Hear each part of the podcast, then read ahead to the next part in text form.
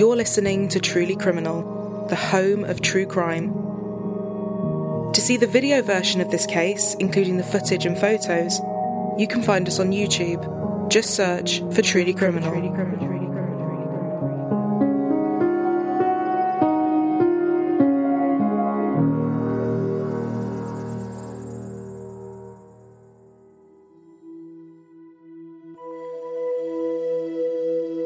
Clear Lake City, Texas. In May 2003, Tiffany Rowell and Rachel Koloroutis, among many other people, proudly graduated from their high school. They were entering the next stage of their lives and had many summer plans with friends and family. Tiffany was off to become a social worker, and Rachel was thinking of joining the military. Tiffany's boyfriend of three years, Marcus, also had a place at college, and his cousin Adelbert, who had recently moved to Clear Lake for a fresh start, had big plans too. After Tiffany's mother had died, her father remarried and moved out of the area. Tiffany stayed in the house so she didn't have to change schools so close to graduation. The next month and a half involved a lot of parties at Tiffany's, holding down jobs, saving up for college, and spending as much of the summer together as possible before they all went their separate ways for a while.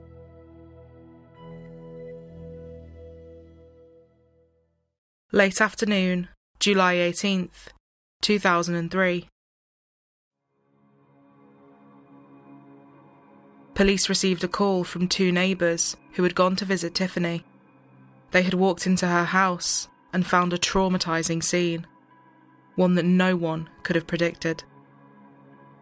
It's emergency. Got a call for four people dead. Something four victims have been shot.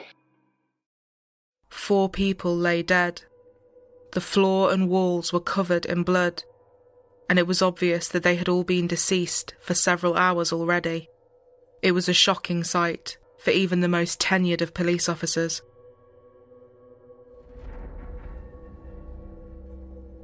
The victims were 18 year olds Tiffany Rowell and Rachel Koloroutis, Tiffany's boyfriend, 19 year old Marcus Precella, and Marcus's cousin, 21 year old Adelbert Sanchez. Tiffany, Marcus, and Adelbert had all been shot to death, and although Rachel had been shot multiple times, she had died of blunt force trauma to her head, and her skull was completely shattered. There was no forced entry. The TV was still blaring. And the way the group had been found indicated it was a total ambush that had happened in a mere matter of seconds. Rachel was found on the floor with her hand near her phone. She had managed to hit the 9 and 1 buttons to try and call for help, but before any call could go through, she was hit over the head, likely with a gun, and died. There was a clump of hair in her right hand, and she had been shot at least 12 times. Tiffany and Adelbert were on the recliners, their legs stretched out while they had been relaxing watching television, and Marcus was found behind the seats on the floor. Over 40 bullets had been fired in the house, and there was a mixture of two different shell casings. No guns were found at the scene, but police could tell that one was a 9mm and one was a 38 caliber. So investigators felt confident they were looking for at least two people involved maybe even more. As the media got hold of the story and news began to spread, Rachel's father George recognised the address on television and headed straight over with his wife. The cameras picked up the heartbreaking moment. He pleaded with the police to let him in, but as it was now a crime scene, it was simply not allowed. Sir, step behind that white line and go, line and go to jail right now. Please. Please, man. I know. I know. Please. They both collapsed to the ground, waiting for someone to tell them something, but knowing deep down they wouldn't see their daughter alive again. It was disturbing and shocking that something like this could happen in broad daylight, in a neighbourhood where very little went on. Former classmates of Tiffany said that her home had quickly become known as a party house, with drinking and drugs, and often lots of people coming in and out, especially now that it was summer break. So they wondered if maybe an alcohol or drug fueled party had become really out of control. That's not what this particular day had been. The four were the closest of friends, and for all intents and purposes, it had just been a very casual afternoon for them, watching television and eating food. Friends, students, and neighbours gathered together for vigils, and a sense of unease hovered over everyone. 18 year old Tiffany always had the biggest smile on her face. As well as wanting to go into social work, she was a talented actress and loved any chance to perform. Rachel Koloroutis also loved the arts and creative writing and was very popular in school due to her kind nature. People said that she too was always smiling, happy, and fun to be around. Marcus's stepfather said Marcus loved nothing more than working on his car and spending time with his family and Tiffany. He had been finishing a course for an automotive technology certificate and wanted to pursue a business degree. His cousin Adelbert had moved to Clear Lake to get away from violence on the north side and had only been there for a couple of weeks before he was killed. He loved making music and planned to go to college to study computer technology. People could not believe that something this brutal could happen to them and this seemingly random crime had rattled the community. Sadly, there really were no witnesses. No one had heard any gunshots. The houses were very separated, and police said lots of people had their air conditioning and fans on, which could have blocked out the noise. But a couple living nearby had seen something they thought might be relevant. They had seen a very young man and a woman walking down the street at about 2:30 p.m. that day, and to the best of their knowledge, they hadn't seen them before. They were dressed all in black. The woman was wearing a bandana, carrying a big black bag, and the neighbours described her as very pretty with big eyes. The witnesses gave the best description they could to the renowned forensic artist, Lois Gibson, who worked with what they could remember, putting together a potential profile but whether these people were in any way linked was really unclear. Just two hours later, Lois had completed the sketches. George, Rachel's father, started working non stop to try and raise money so they could afford to put the sketches out on billboards, and spent most of his time going door to door handing out flyers. Early on, rumours began to swirl that Marcus had been involved in dealing drugs, and maybe this was behind the ambush. It was also alleged that Marcus's family had connections to the Mexican mafia, and perhaps the other three had been collateral damage to a completely unrelated thing. A close friend of Tiffany's said, I know Marcus was messed up with some bad people, but Marcus's aunt said he struggled, but he succeeded. No matter how hard he was trying, he was doing the best to do good. One detective said they were all very young, very immature, and on their own for the first time. The four may have exercised bad judgment at times, but certainly didn't deserve what happened to them. Officers simply couldn't find anything to solidify the claims about the mafia, and this theory was eventually ruled out. Police did wonder, however, if drugs were involved somehow, but they just didn't have anything yet that pointed to that, as both drugs and cash were found at the scene in plain view. So why hadn't they been stolen? The attack had been so ruthless and felt so personal, police then started to wonder if it was someone close to the group. Amongst her multiple shots, Rachel had been shot in the crotch area, and psychiatrists wondered if this was a sign of sexual envy or jealousy. But they were ruling people out at a rapid speed, rather than adding any suspects to the list. There was simply no one they could link to the group that would have any motive to do this. Time was slowly ticking by, and investigators had no more than they did when they first started. As the weeks turned into months, the months soon turned into years. Their confidence in catching whoever was responsible was dwindling. Fast forward to the summer of 2006, almost three years to the day after the shootings. After following leads that went nowhere, and interviewing hundreds of people, police finally had a breakthrough. An anonymous tip came in via Crime Stoppers. The person on the end of the phone said they had seen the billboard and gave the police two names. The first was Christine Paolilla, and the second was Chris. The tipster had met Christine in rehab as she was battling a heroin addiction. She had recently split from this mystery man called Chris and was seemingly trying to turn her life around. While in rehab, she made a comment about her ex boyfriend shooting up a house and killing a group of people, and she had also participated. He didn't know if the story was true or if it was the drugs talking, but after seeing the billboard for himself, he decided to call in. A look into the name Christine Paolilla told the police a lot. It turned out that Christine had gone to Clear Lake High School alongside Tiffany and Rachel, and the connections started to be made.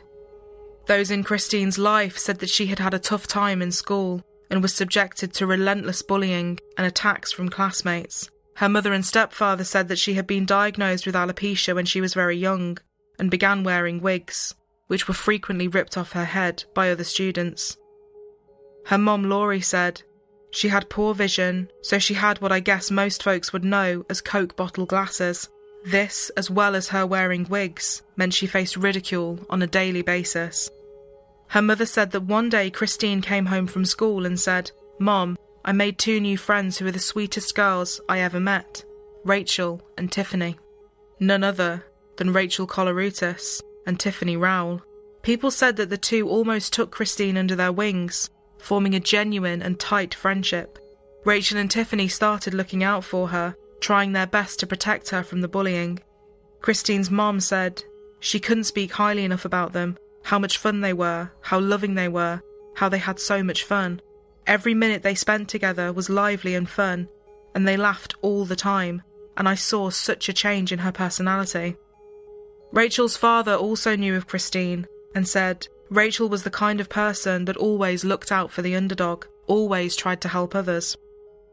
Rachel even kept a photo of Christine in her purse. On the back of the picture, Christine had written, Damn, we've had some crazy memories. I love you.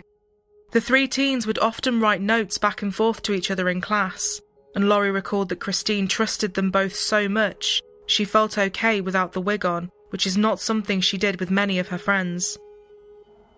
The trio would spend hours after school doing each other's makeup and trying on different wigs, having fun, but also making Christine feel comfortable and confident. The girls pushed Christine to try new things and find her creativity, and with this, Christine's confidence began to grow, and she was really coming into her own. She got a huge boost when she was voted Miss Irresistible by the student body at Clear Lake High School. She finally felt like she was leaving her past behind. Christine soon met Chris Snyder. He was two years older than her, and the pair struck up a friendship. Laurie said she immediately disapproved of this, but said her daughter wouldn't hear anything bad said about him. Chris ended up serving time for armed robbery, and when he got out, he went straight back to Christine, who was now 16 years old. Christine said that she felt bad because nobody wanted to be associated with him, and knowing how this felt, she stuck by him. They soon became romantically involved, and Christine had become more and more distant from her family. Laurie said Christine clung on to him for reasons she didn't understand, despite him often joining in with the bullying. Chris was using a lot of drugs at the time, and before long, so was Christine. Her parents spoke to lawyers and the police, even trying to get a restraining order against him, but Christine was now almost 18 years old and was making her own decisions. Her stepfather said she felt she was going to be able to fix him, no matter what he did. But others said that the toxicity came from both of them, with people often seeing Christine hitting him and shouting and fighting in public. Although this relationship was already on a downward spiral, two people that seemed to be constantly positive and have good energy in her life were Rachel and Tiffany, who stayed just as close to her throughout her relationship with Chris. On the day the group were found dead, Laurie said Christine had come home in floods of tears, crying through most of the night. She said she was so upset she couldn't attend their funerals. So, With the police knowing all of this, it begged the question why would someone that was so close to the victims do something like that? How could Christine possibly have been involved?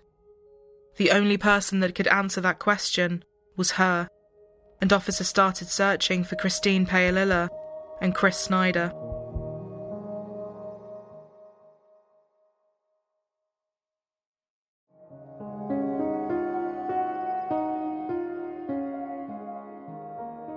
The hunt for Chris proved harder as he was not living at his last known address.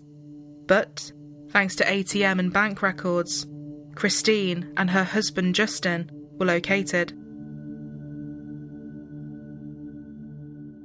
They were hauled up in a San Antonio motel, having lived there for almost a year. When officers announced themselves and entered, they walked into what they described as one of the most disgusting things they had ever seen used needles, rubbish, food, vomit, and drugs littered the floor. Blood and bodily fluids covered the walls and furniture. They said the smell was unlike anything, and the state of Christine and Justin was quite shocking. Wearing blood-stained clothes and covered in track marks, just before noon on July 19, 2006, Christine Paolilla was placed under arrest. Police said it was clear that the pair were so deeply in their addictions, it was likely a matter of time before they died. For the last nine months, they had been living in the same room, spending every bit of Christine's inheritance money on drugs.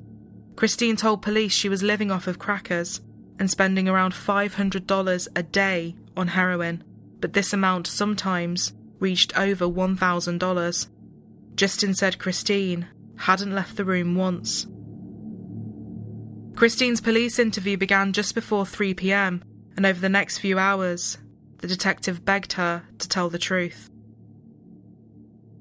I'd like to be able to understand why, okay?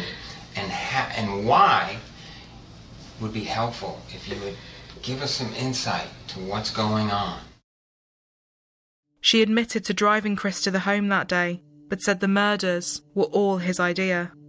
The plan was to buy drugs from someone inside. Christine said she waited outside in the car before they both drove away.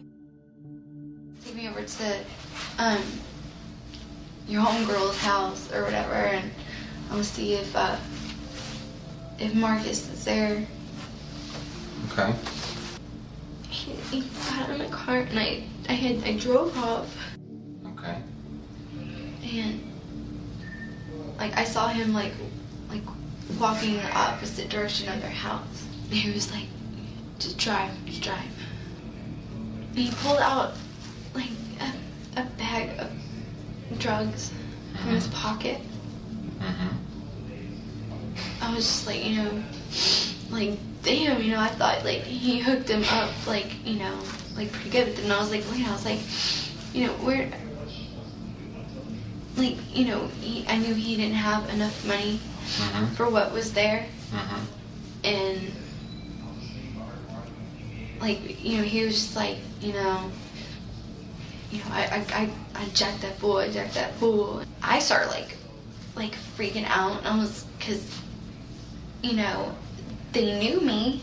The girls, they were my, my good friends, and, and I, I just, I couldn't believe, like, you know, That he would- jacked that him. he jacked them. Like that's what I, I knew at that point.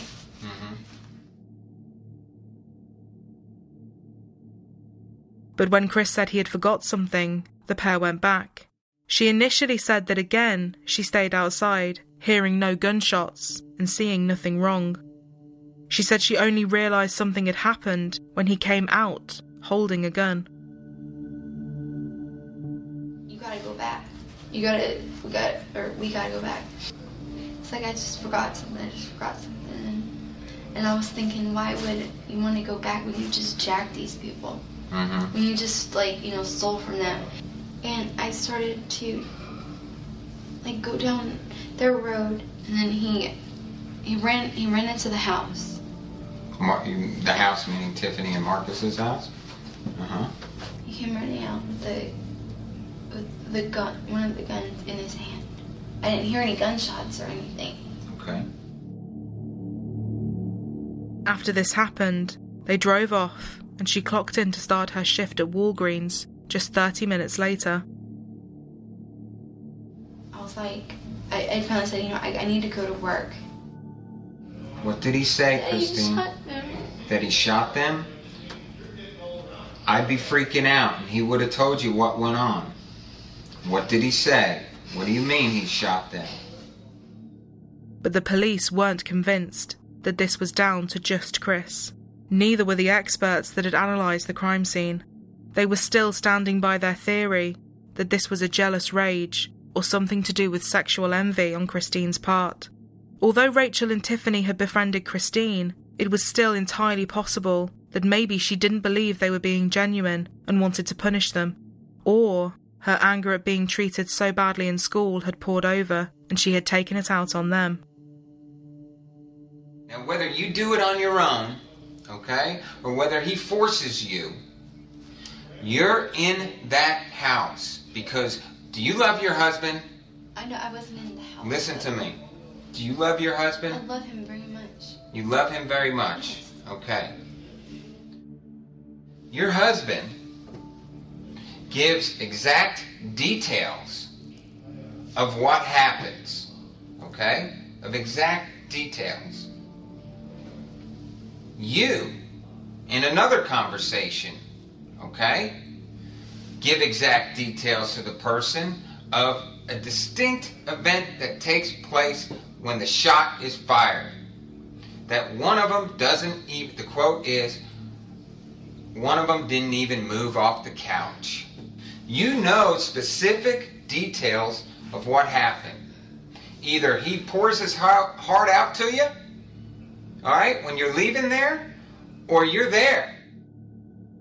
Officers were trying to get as much information out of her as they could, but as the interview drew to a close, Christine started to grow weaker and more sick. She was transported to Santa Rosa Hospital, where she informed doctors that she was used to taking heroin every 10 to 15 minutes, and that she hadn't had any since that morning. After she had been given methadone and morphine, they carried on the interviews inside the hospital, but Christine was still pointing the finger at Chris. She was then put on a plane and flown out to Houston before being placed in a jail cell. A final videotaped interview commenced just before midnight. Her story had now changed. So the gun was in your hand, and what was he telling you? One, two, three. He was he was holding on to it too. Okay, like on top of your hand or something. Yes, like Like I, that. I, I couldn't tell you how it was like, but that one that that um like I was scared and I was like crimping and then I uh I had made the the gun go off not not purposely though but like it, it went to like the back of the room because I was just like screaming just like shaking so somehow you pulled the trigger. yes Okay. How many times do you think it went off in your hand? a million times It, it went off a bunch in your hand. it, it felt like a million times like Did- the even like the first time it felt like a million You, times so you you were pulling the trigger somehow. No, no. Like it, it's like he has his hand, and my hand was like, I, I, I couldn't even tell you how. Like it was, it was. Okay. But it, it was his force that was making. Making it the, go off. Yes. Okay. She then said she watched in horror as Chris beat Rachel to death, and according to Christine, he had threatened to do the same thing to her and her family if she told anyone what had happened that night. You know, I started. I was screaming and like, you know, and just like, you know, I, I kept trying to like, you know, like pull pull away, but like, but I couldn't because I felt like just like spaghetti almost. I'm trying to remember like how this happened because I remember it was just like it was so quick. Like I heard like other like shots like going off.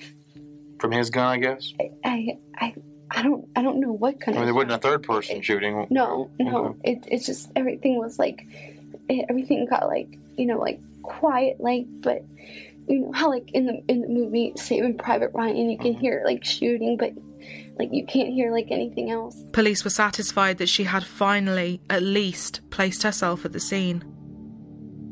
They were still looking for Chris and visited his last known address, his parents' house. They told his family that there was a warrant out for his arrest. They began a search of the property. In his father's bedroom was a little safe, which contained two guns. Both matched the two types that they were looking for. But by this point, no one had seen Chris in over a week. Detectives looked at his MySpace page and phone records, which led them to Greenville, South Carolina, but Chris had already learned about the manhunt before police could even find him. Testing the guns soon linked them back to the crime scene, but before they could place Chris under arrest, his decomposing body was found in some woods. He had taken an overdose of pills. It is thought that someone had tipped him off about the pending arrest, and he had taken his own life before they could find him. There was now only one person left to talk to, and that was Christine's husband, Justin. He said that Christine had inherited some money after her father passed away, and the couple had bought a small condo with it. Soon after they started living together, a news story about the anniversary of the unsolved murders came out. Christine called Justin in to watch, asking if the billboard picture looked like her. He said Christine broke down and admitted to going to the house to steal money and drugs. She said she was a willing participant, and when Chris started shooting, she didn't hesitate to join in too. Justin also said that Christine had told him that it was her who beat Rachel to death with the gun, not Chris. He said that Christine told him Rachel was crying, asking why over and over, but she didn't stop until she was sure Rachel was dead. Justin said he was completely shocked and scared, but the couple moved out of the condo and went on the run. It later turned out that the anonymous tip that had been made to Crime Stoppers was actually Justin himself. Christine Paolilla was charged with first degree murder and she entered a plea of not guilty. In a pre-trial hearing, Christine's defense team moved to suppress all three recorded statements, although she had been advised of her Fifth Amendment rights before each interview. They argued that her statements were technically involuntary because of the medication she had taken and because she was suffering from opioid withdrawal. But this motion was denied, and the court later said Christine was lucid and capable of understanding the warnings given to her and the nature of her statements. A couple of years later, the now 22 year old's trial got underway. The defense advised that Christine did not testify. They showed her confession tapes reiterating Christine's statement, saying that it was Chris that had killed the group, while she hid. The jurors watched her videotape statement, in which she told police that Chris was responsible for everything and that she was afraid of him. But the prosecution fired back, saying, Over 1,100 calls are made from her to him and him to her. If you are so deathly afraid of someone, what are you doing on the phone with them for over 1,000 phone calls? Dr. George Glass, a psychiatrist testifying for the defence, said that her heroin addiction could not be overlooked. She was in withdrawal at the time she spoke to the police and was saying anything she could to get drugs to relieve the pain. Her lawyer said, She's upset. She totally understands the grief of the families, her friends, the ones who were killed. She only wishes they could understand that she didn't want any of it to happen, but she understands their grief. Rachel's mother disagreed and said, I couldn't take my eyes off her. I really hoped to see something in her eyes in the way of remorse, and it was unbelievable. You know, she never shed a tear unless it was for herself. The prosecution said there was plenty that pointed towards her being involved directly, and the fact that she had started her shift at work just half an hour after the ordeal, instead of phoning the police, showed that she was no victim. Her statements were inconsistent, and she had already admitted to two people, one of which was her husband, that she had actively taken part of her own accord. The prosecution called her denials and blaming everything on Chris a tired and pathetic tactic. Their star witness was actually her husband Justin, but the defence argued that Justin's account could not be trusted. They said he was focused purely on money, staying with Christine for her inheritance, and cashing in on the Crime Stoppers reward by making up a lie. But the jury disagreed. After just three hours of deliberations, Christine Paolilla was found guilty.